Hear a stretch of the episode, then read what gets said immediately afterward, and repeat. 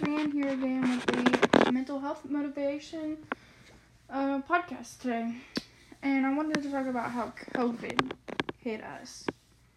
It hit hard. It wasn't something that came on lightly, nor did anybody think in their lifetime would ever go through this. What COVID did to not only me, but everybody around us, gave us a sense of isolation from everybody we were quarantined in our house by the government, and it felt as if they were out to get us, out to rule us. And we uh, had isolation in the house. We had a sense of no hope from getting better.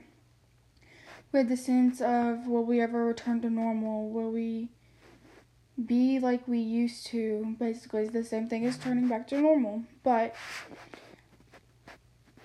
the isolation part and the sense of no hope is what really brought us down. I know how hard it is to be stuck in a room, to be stuck in a house where you can't do absolutely anything. And it sucks.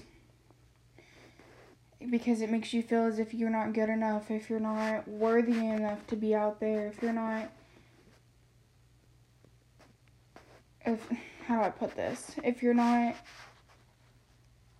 like the rest of them because we didn't want the virus. We didn't want anything to do with this. And I mean, yes, it was a sense of controlling it, but with over half of the nation already having it, how do we get better? Now, here's how I see it. The isolation, I mean, we were quarantined in our homes. We were weren't allowed to leave. We weren't allowed to do anything. Everything got shut down. It was like a sense of abandonment from the outside world. Like there was nobody. There was scarcity. Then it made you feel like it was worthless to be around anything, around anybody, because you were in that isolation, and it all ties together, honestly. Because you sit there and you think, what did I do? What did I do wrong?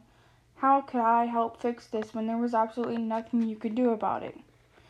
And it sucks because I wasn't the only one. I know there was many other people out there. But you you just had to push through it. Every little by little we kept getting better and better. And now we're back at a sense of normalcy. We have the restaurants open. We have face to face school time, everybody's back. Everybody is able to have their socialism, have the interaction with others. Yes, masks and having to still be three to six feet apart are still in place, which everybody understands that it's to help the spread.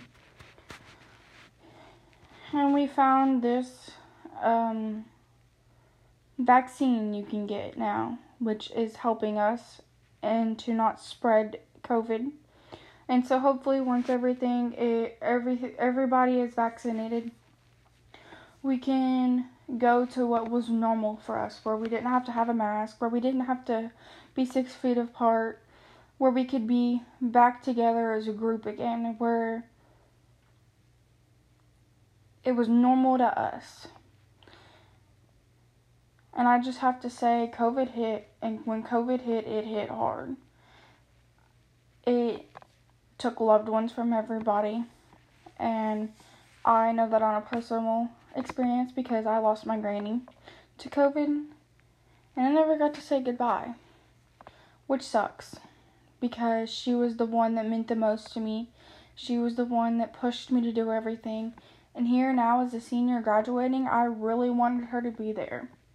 Wanted her to watch me walk across that line. Wanted her to clap in the stands and say I'm proud of you, but I don't get that anymore because of COVID. Because at first everybody thought it was a joke, but it's not.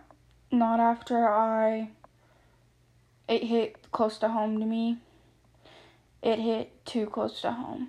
I tried everything in my power to make her feel feel better, but it didn't work because it was already tearing down her insides and shutting down her lungs and filling that capacity of everything. But I just gotta say, it's getting better.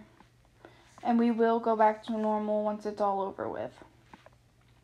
And with that in concluded, um, COVID really, yes, it did play a big factor in mental health in the year of 2020 and now because you had the isolation, you had you had the no hope, you had the fear of isolation forever, and you had the fear of losing people. So it did. It brought us down tremendously, but with everything going back to normal, I see a big future and change and everybody and showing it that it's coming back. So I can see a change in everybody and how they interact with others, and I know that our mental health is getting better. So here's one and out with today.